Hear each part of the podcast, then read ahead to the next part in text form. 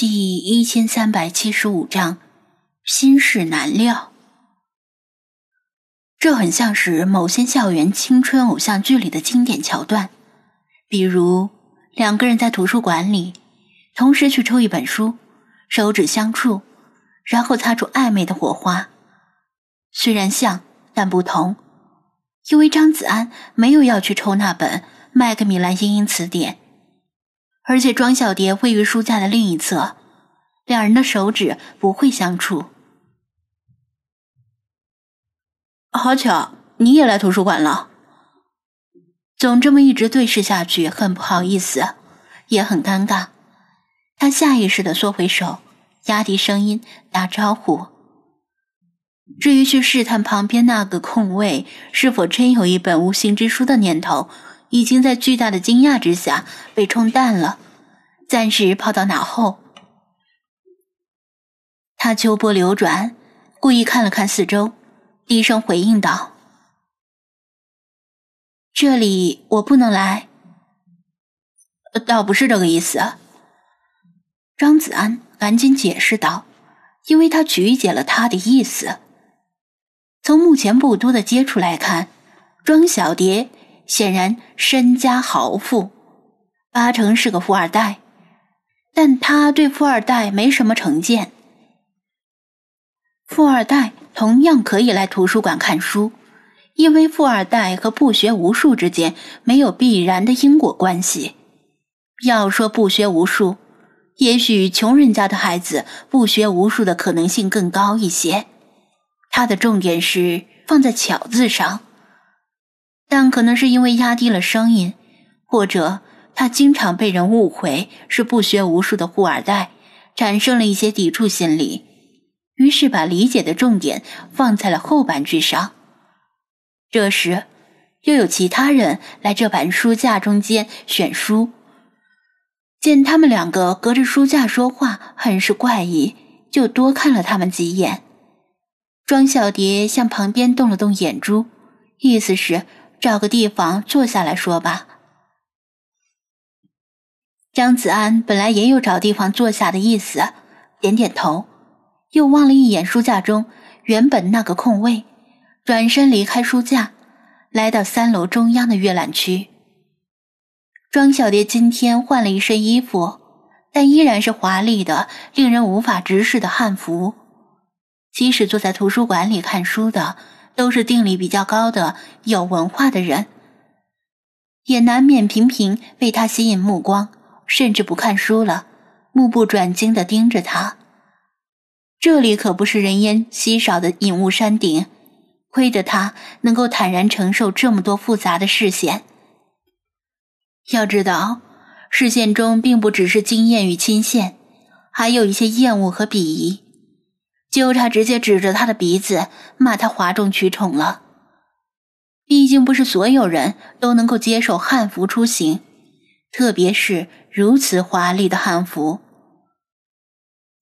与他相邻而坐，并且与他低声交谈的张子安，理所当然也替他分担了一部分刺人的视线。他悄悄瞥了一眼，只见他放在桌子上的一摞书里，除了那本《麦克米兰英英词典》之外，还有一些工具书，是《牛津互动图解字典》。这本书是否就是原本占据空位的那本书呢？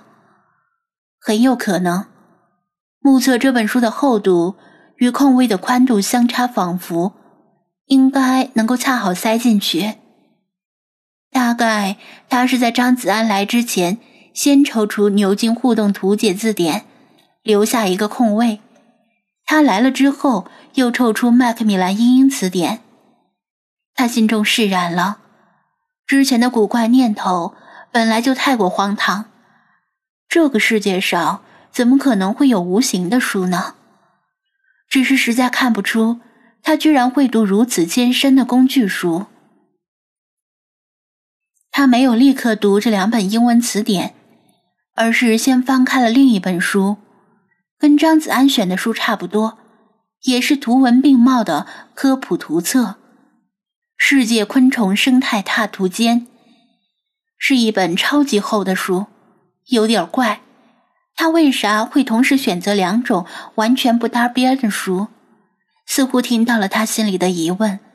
他翻开《昆虫图鉴》之后，随意看了几眼，像是遇到了不懂的英文词，又翻开了一本词典查询。原来如此，这本图鉴是英文的，而且肯定会涉及很多生物方面的专业词汇，靠手机上的翻译软件可能不太精确。他其实什么也没说，张子安靠自己的观察做出了以上的解释，并且自以为猜得差不多。周围的视线令他有些尴尬，虽然装模作样地翻开自己选的书，但什么也看不进去，心里一直在胡思乱想，主要是在想应该跟他说什么，总不能一直这么沉默下去。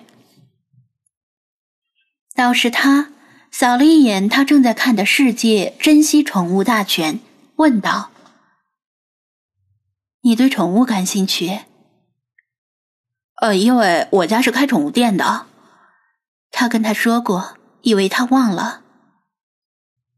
我知道，我的意思是，你以后要接手家里的日常经营。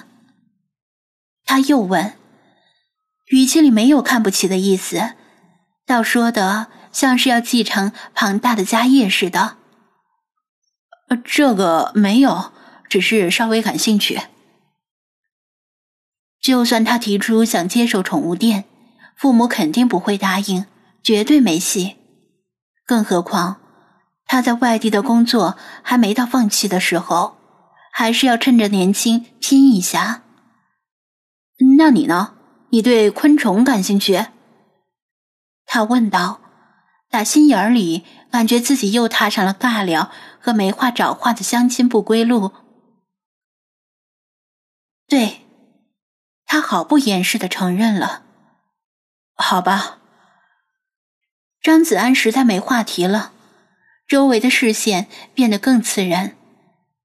他们已经压低声音在说话，其实基本不会影响别人，但依然有人看不过眼。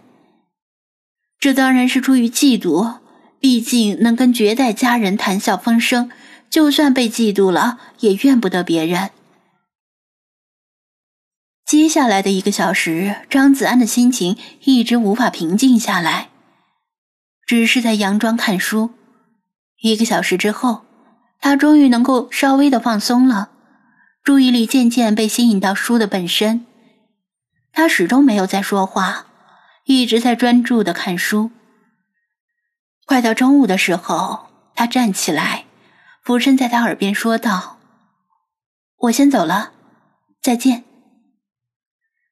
这是再正常不过的社交礼仪，因为这是需要安静的图书馆，因为他们算不上陌生人。但吐气如兰的呼吸与耳畔响起的空谷莺声，依然令他心弦一颤。他自作多情地怀疑过，这不是巧遇。他自作多情地怀疑过，他来图书馆是为了见他。